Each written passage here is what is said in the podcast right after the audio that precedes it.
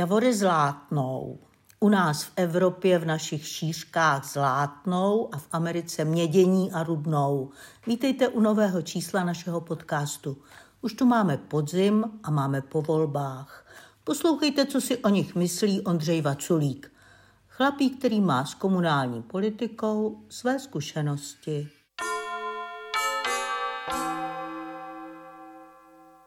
Bývalo zvykem, že v popředí obcí stály osobnosti, které si to nějak zasloužily. Staly se populárními proto, že pro tu společnost něco udělali, měli velký vliv na ní a zasloužili se o rozvoj, jak třeba co se týká věcí stavebních, tak zejména co se týká přímo té společnosti. Ty osobnosti byly voleny, protože lidi je znali, důvěřovali jim, věřili. Teď došlo k zajímavé situaci, že e, vznikla různá volební uskupení, která založila svou popularitu na to, že budou dehonestovat v podstatě práci těch osobností, které měly ten kladný vliv a budou je e, různě podezírat, budou je urážet a tak. A to za pomoci sociálních sítí, což je dneska velmi běžné, ale i jiným způsobem začnou vydávat prostě svůj, své nějaké periodikum a vůbec neberou ohled na to, co se ve skutečnosti děje. Je to založené na tom, že se ani nechtějí seznámit s realitou, s možnostmi, co vůbec ta samozpráva má. Oni ani nerozlišují, co je státní zpráva a co je samozpráva, tedy jaké ta samozpráva má možnosti. A je teď zvláštní, že i naprosto nesmyslné požadavky a nesmyslný program, který tkví třeba na tom, že slíbí lidem, že v jejich lokalitách jim umožní parkování, zároveň zachovají zeleň a parky a tak dále, tak toto jim vůbec nevadí, že je to nesmysl celé. A člověk by si myslel, že ten volič to pozná. Ale zajímavé je, že volič to nepozná, protože mu to asi nějak začíná být jedno a rád uvěří tomu, že se může stát zázrak. Vždyť až posud vždycky na té radnici byli prostě takový trochu pitomci, že jo. A teď konečně se tam proderou ti lidi, kteří udělají všechno, co ta společnost chce, co si žádá a jaké klade nároky. Volič by to měl vyhodnotit. Ku podivu volič to nevyhodnotil a zvolil uskupení lidí, kteří teďka, jak si tam přijdou a budou se muset srovnat s tím, co slíbili a co teď mají udělat a co udělat můžou. Ale ty čtyři roky mají k dobru a ty, co něco dělali, tak ty oni smetli. Že jo, někdy i totálně je smetli. Proč to je? Protože čím dál méně lidí vědí, asi, co to ta veřejná zpráva je, jaké má možnosti, jak je důležitá, že se dělí na státní zprávu, samozprávu a vlastně se nezajímají o tu práci. Také se říká, že se málo komunikuje. No, komunikovali jsme nebo komunikujeme jako blázni, ale oni to nečtou, je to vlastně nezajímá. No a dále je otázka, proč to je. Proč třeba mladí lidé vůbec se, třeba v našem městečku to bylo naprosto zřejmé, se nezajímají o to, nekandidují, ta samozpráva je jim jedno, takže v našem městečku došlo k tomu, že jsme ustoupili jako takový staří a do popředí se dostali ještě starší. Jo, takže my tam máme teď tu špici nad 70 let. A Pochopitelně to je vývoj, který zaskočil i je. Oni byli první, kteří se odmítli seznámit s realitou. A to programově. Když se jim něco vysvětlovalo, když se kladly argumenty, tak je nepřijímali, eh, neposlouchali je a celé to odmítali. Což si myslím, že je způsob, který vede k nějakému pozdějšímu autokratickému řízení a taky si myslím, že oni to, co je nesplněné, tak proto budou hledat oporu v nějaké radikálnější ideologii, která by jim s tím pomohla. Tak to je moje zkušenost z voleb v malém městečku.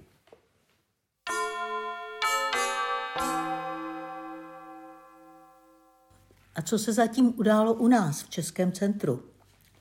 Tak třeba 22. září v předvečer voleb, když mělo léto na Kahánku, v pražských prostorách PEN v paláci Kolovrat četl ze svých prací, ale spíš vyprávěl Vladimír Just. Poslechněte si ukázku. Řada vlevo vybízí v celku spíš k tiché meditaci, k typu divadla jako místa soustředění, nikoli rozptýlení. Ale vpravo, vpravo trochu driá jsou trochu driáčnické performerky. Rozhodně větší komediantky než ty vlevo. Eh, ty nás okamžitě zaujmou zjevnou groteskností. Ta skrze smích ukazuje to odvrácené v nás, o čem nechceme mluvit, co nechceme slyšet a co před světem i před sebou pod maskou korektnosti skrýváme. Je to naše ego, ať už lakomství, pícha, smilstvo, závist, hněv, obžernost, lenost, parádivá a roztančená lehkomyslnost a nakonec jako koruna neřestí přetvářka, jindy lstivost, škraboška. Jak jinak než právě se škraboškou. A vedle ní, jako předposlední v řadě, její pokrevní příbuzná pomluva, fake news.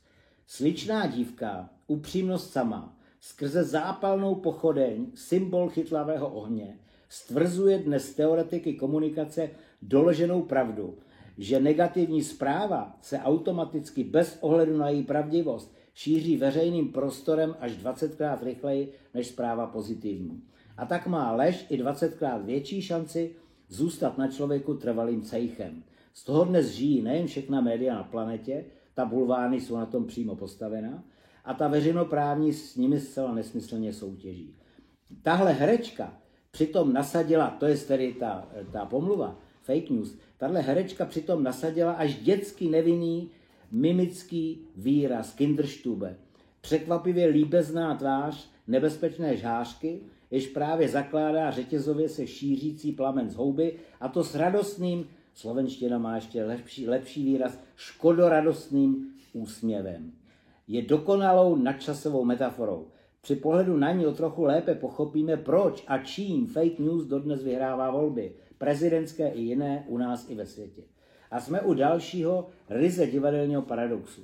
Mezi kamennými performerkami vlevo i vpravo je, co do aranžmá, základních postojů, vedení herců, hrou s rekvizitou, překvapivě malý rozdíl. Je to při všech rozdílech jedna režijní choreografická škola, Jedna poetika, jeden kompaktní dramaturgický koncept. Společným rozpoznávacím znakem většiny performerek je totiž, jak jsme viděli, dynamika zastaveného, nedokončeného pohybu, který ale tím intenzivněji pokračuje a rezonuje pak v nás. Například právě teď ve mně, když tohle píšu 150 km odtud.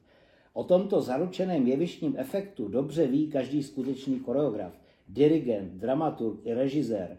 Rytmus důrazníme nikoli jeho zesílením, ale zastavením.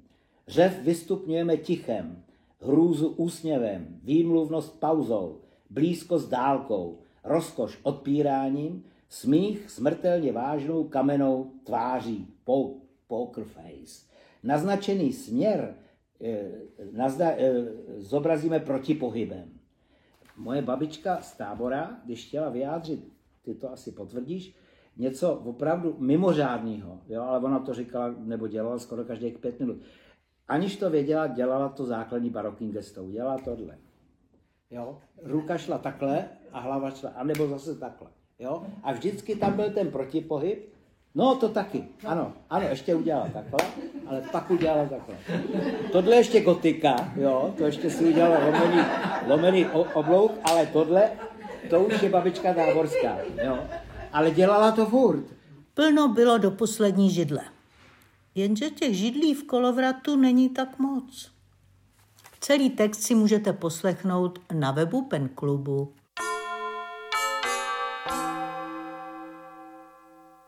Na 140 tisíc utečenců odchází z oblasti pohraničí. Taková zpráva zní aktuálně a možná exoticky, ale po podepsání Mnichovské dohody před 84 lety se týkala této země.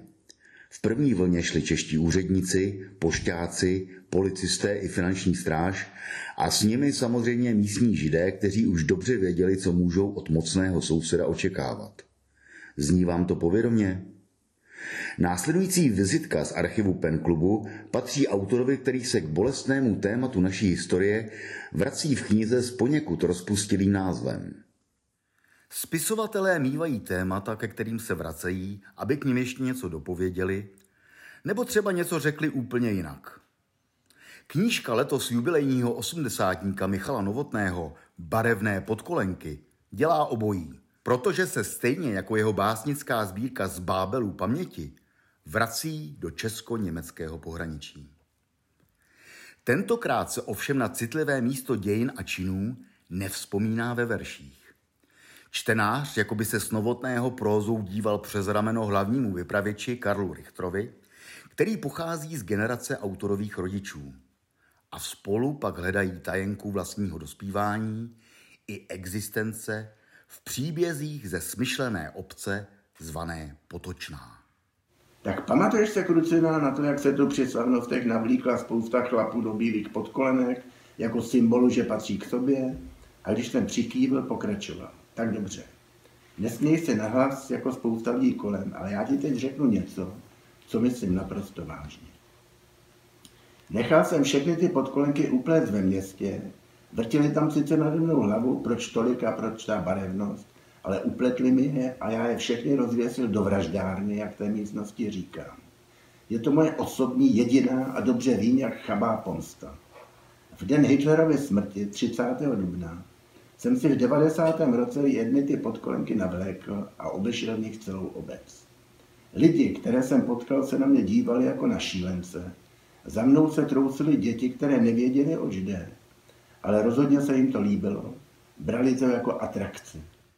Jak už asi tušíte, na tragické konce v Sudetech se dá v novotného próze vzpomínat i se špetkou humoru.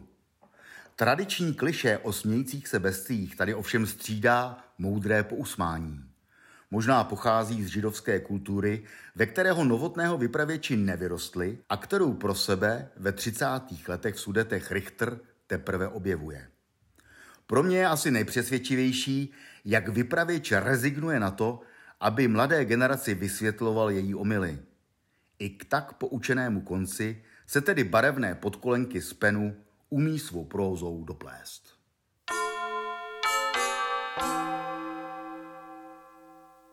A teď trochu o tom, co se dělo za humny. V Upsale se konal 88. výroční kongres Mezinárodního penu. České centrum tam po letech vyslalo svého zástupce a dobře udělalo. Bylo to na nejvíc zajímavé setkání a bylo by zaslepené je pominout. Zejména pro členy PEN. Doporučujeme na nejvíc naléhavě, abychom si uvědomili, jaké organizace jsme členy. Atmosféra kongresu byla velmi střídmá a pracovní. Ve slovníku Londýnského centra se tomu říká snaha o vybalancování, myslí se efektivnosti vynaložených nákladů. Poněkud s úsměvem se vzpomíná na dobu předválečnou, kdy převládala snaha o reprezentaci kultury nových států a ty na to též štědře přispívali. Generačně je to zajímavé. Pořád je tu dost důstojných staříků, kteří vzpomínají s nostalgií, jaká to byla čest pro autory světových men být členy PENu a jak jednali s hlavami států napřímo. Prostě 90. léta, ale to už je teď pryč, že? PEN se proměnil zásadně. Stejně jako se proměnila úloha literatury a mezinárodní scéna prvé polovině minulého století se anglosaští a evropští autoři ještě mohli ve svém světě cítit jako nositelé hodnot a morální autority. Na konci 30. let je politická situace donutila docela nesmlouvavě k vyhranění politických postojů. Řady PEN tehdy opustili členové německého centra PEN, kteří zůstali věrni Hitlerovi a v Londýně vznikla řada exilových center. Nuže, Penn nyní vstoupil do druhého století své existence. Dnes je to aktivistická politická organizace, vedená digitální generací a snahou, teď v majuskulích, věren svým zásadám zastupovat opravdu celý svět. Uvažuje globálně a roste hekticky. Jednotlivá centra zastupující, pozor, to je důležitá změna, zastupující nikoli státy nebo země, ale jednotlivé jazyky nebo kulturní okruhy vznikají jako houby po dešti. Vzdělaný svět už netvoří jen Evropa se Severní Amerikou. Ke slovu se dostávají ostatní světadíly, o kterých my, čeští vzdělanci, zrovna moc nevíme. Ke slovu se hlásí tisíce jazyků. Je doba národních uvědomění a obrození. Tím, čím si prošla čeština a český národ v 19. století, nyní procházejí nespočetná kulturní uskupení. Kongres skýtá fascinující podívanou. Od mikrofonu zaznívají všechny angličtiny a všechna utrpení světa. Celý černý světadíl od Eritreje k Jižní Africe, Kambodža, Černá hora, majské jazyky v mexickém Chiapas, Nicaragua, Ujguři, vážně sevřené tváře Ukrajinců a Bělorusů neřešitelného utrpení. Je tu zkrátka k zešílení moc. Myšlenka obejmout strázně všech najednou je pro mou hlavu náhle zahlcující. Don Kichotsky heroická, zdá se. Musím lapnout podechu a utříbit si myšlenky. O literaturu, jaký běžně rozumíme, už nejde vůbec. Inter armas silent muse – Ostatně literatura už jistě nemá ten vliv, který mývala. Tento spolek chrání literáty, většinou novináře a veřejné činitele, až druhotně autory. Chválí hodně a s nasazením. Stejně jako by jiný spolek stejnými prostředky a stejnou ideologií chránil třeba vymírající bezobratlé. Nebo nosorožce a gorily. Je to logické. Odpovídá to formulovaným zásadám PEN a je třeba to vzít na vědomí. A je třeba si znovu formulovat doma otázku, proč jsem členem PEN a co od toho očekávám. Odpovídá to mému hodnotovému postoji, způsobu, jakým jsem ochoten a schopen uvažovat? Co jsem tak týden poslouchala projevy jednotlivých zástupců v naději, že jim rozumím, formulovala jsem si v duchu svou osobní odpověď na tyto otázky. A tady je. Do sametové revoluce jsme od každého na západě, kdo byl ochoten dávat, samozřejmě přijímali. Pen podporoval náš disent, v 90. letech obrozené Pražské centrum sklízelo plody. Pražský pen zažil dobu své slávy a Havel byl skutečnou světovou morální autoritou. Češi dostávali pozvání, stipendia, podpory od šťastnějších, bohatších, byli přece tak skvělí. Český pen, ale nejen český pen, celá česká společnost na to mě jak duchovně zamrzla. Češi jsou skvělí a mají právo dostávat mají právo dostávat, protože jsou chudí a jsou skvělí. Zatím uteklo mnoho vody, celé dvě tvůrčí generace. Každá válka se o sobě domnívá, že je ta poslední. Zdá se, že jsme natvrdlí, že se pořád divíme, že s koncem studené války dějiny neskončily a ráj Shangri-La nepřišel. Svět je pořád hnusné místo, obzvláště kruté a krvavé – a pořád jsou tam lidé, kteří to chtějí nějak napravit. Chtějí být svobodní a chtějí, aby i druhým, nejen jim, bylo dobře. Dokonce to pokládají za podmínku toho, aby bylo dobře jim samým. Na kongrese opakovaně zaznívala parola, kterou pronesl Thomas Mann v roce, tuším, 1939. Demokracie je místo, kde se svoboda potkává s rovností. To je velmi komprimované vyjádření hodné mistra. a hodné naší úvahy. Když tak poslouchám, jak moc špatně se daří druhým, je mi to jedno?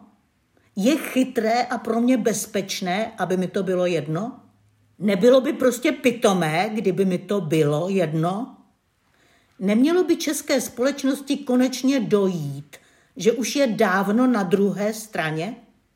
Na straně těch, kteří mají dávat, protože jsou bohatí? Protože jsme všichni na jedné lodi a ta má tendenci se potápět, což je eh, vzhledem ke klimatickým změnám až nechutně doslovné vyjádření? Tak jak tedy s tím penem? Zvažte členové. Prebendy to nepřináší žádné, ego to nepodrbe, ale je to způsob, jak být v dobré společnosti. Po případě dělat správnou věc, být na správné straně v konfliktu, který se týká nás všech. Na straně nekonzumní kultury. Tohle je jen začátek diskuse, kterou pokládáme za podstatnou.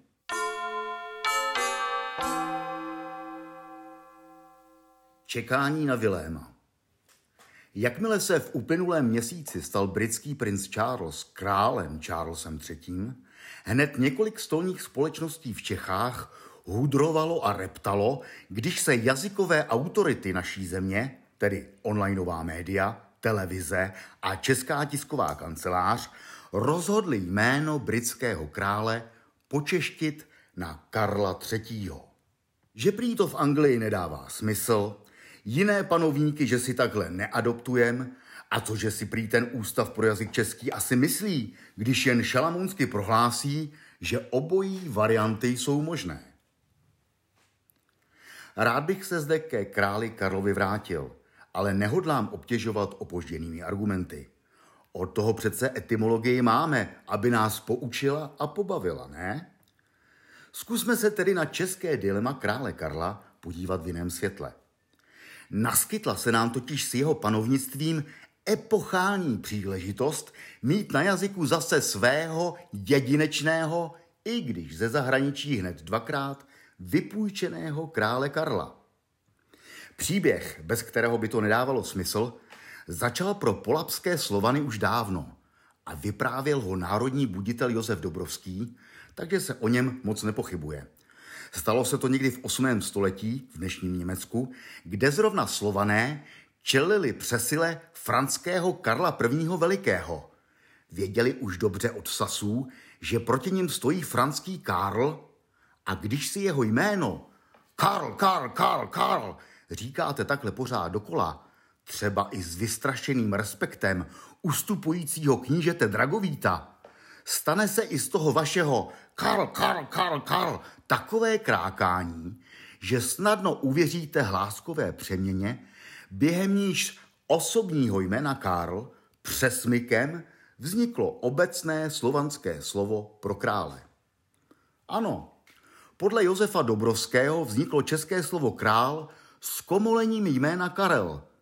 A teď se tedy kruh někdejší zkomoleniny šťastně uzavřel a příbuzná slova sedí zas na trůně vedle sebe. Nevěříte? Těžko se to dokazuje, protože tyhle hláskové rošády probíhaly dávno předtím, než jsme vůbec měli nějakou psanou abecedu. Pokud si ovšem vybavujete, jak si u vás na základní škole někdo říkal verliba místo velké velryby, případně cerel na místo celeru, anebo dokonce levorver, budete souhlasit s tím, že škatulata českých hlásek se hejbat ještě ani nepřestala. Pořád vám proměna Karla v krále připadá nepochopitelná? Ve stejné době se takhle z Vrány, které se říkalo Varona, stal podobně dokonce Havran.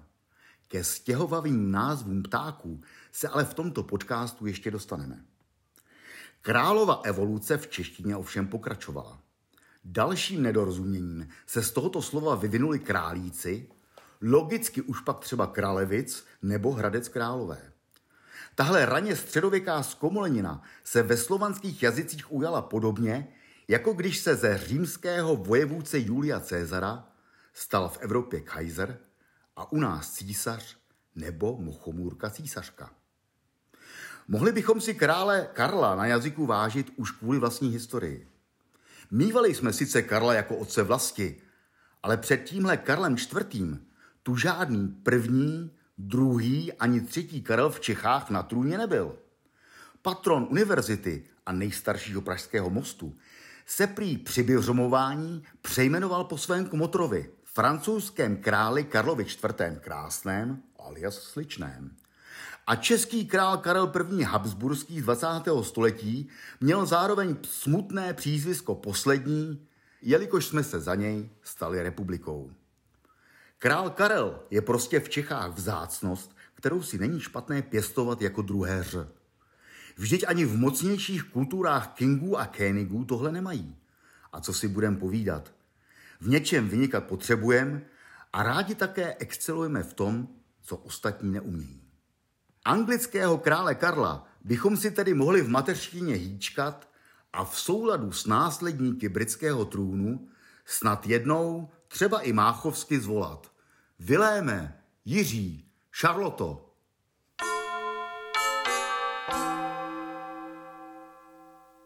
Ach, nostalgie podzimu. Javory zlátnou, rudnou, mědění. Není čas vyrazit do přírody? Nabízíme vám skvělou příležitost, zbystřete zrak i sluch. Na Vysočině, poblíž Litomyšle, kulturního to centra, naleznete tradiční útočiště českých spisovatelů, dům bratří Čapků v Budislavi. Čeká na vás, houby rostou a stylový nocleh již od 300 korun za noc. To jinde nenajdete. Více na webu PEN.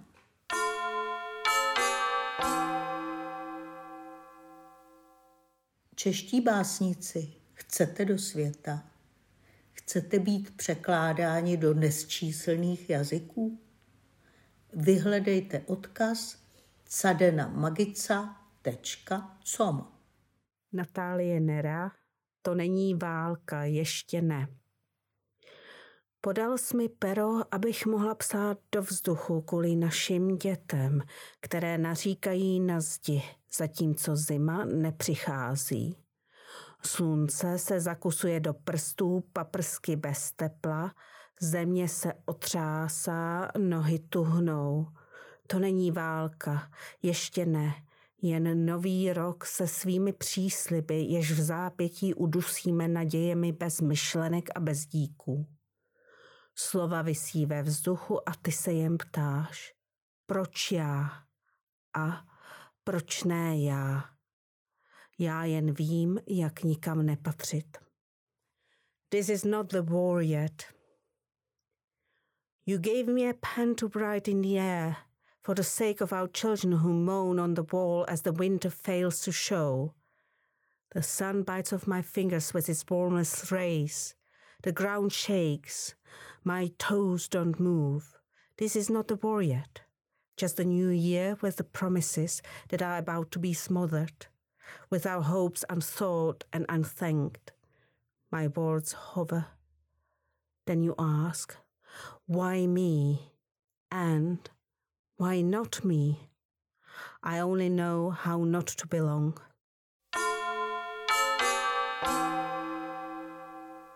Obrana Ťuhýkova Už jsme dnes v souvislosti s hláskovými změnami narazili na to, jak z praslovanského slova vorona vzniklo slovo havran. Tačí jména jsou totiž v dějinách češtiny neuvěřitelně přelétavá.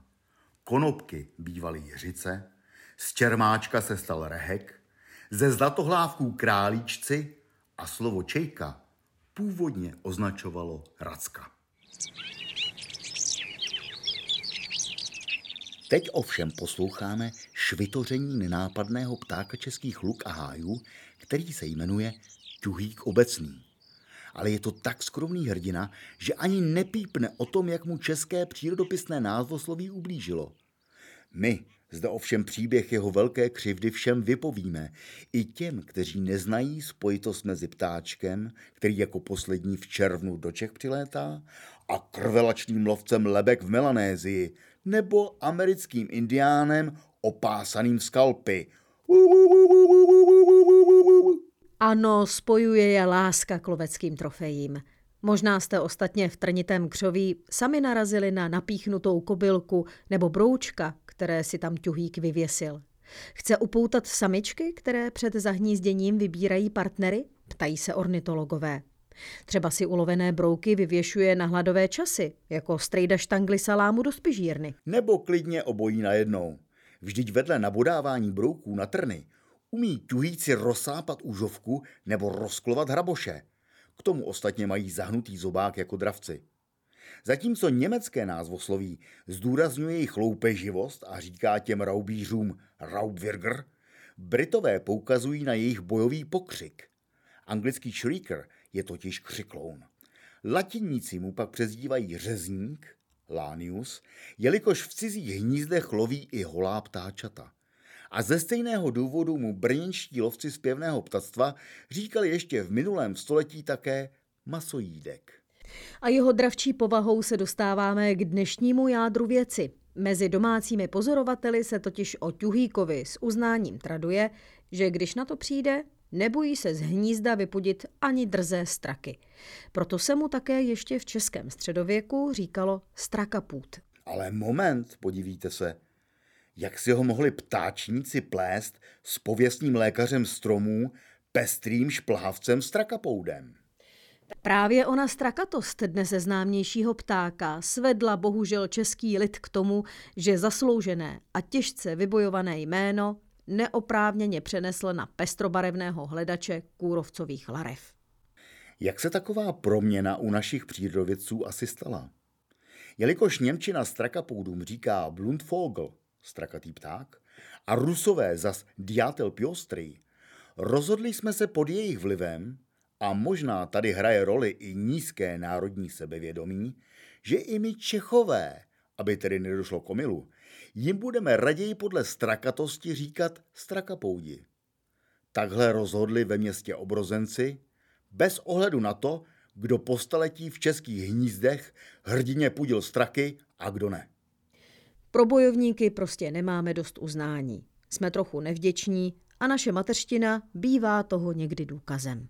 Nové jméno Ťuhík pak bývalý strakoput získal prý podle svého ťuvíkání nebo ťuhýkání, které údajně vydává. Ale to jsou spíše jen domněnky a zpětná alibistická vysvětlení. Za času Jana Ámose Komenského, jak dokazuje jeho učebnice Dveře jazyků odevřené, se totiž ťuhýk říkalo zase Síčkovi.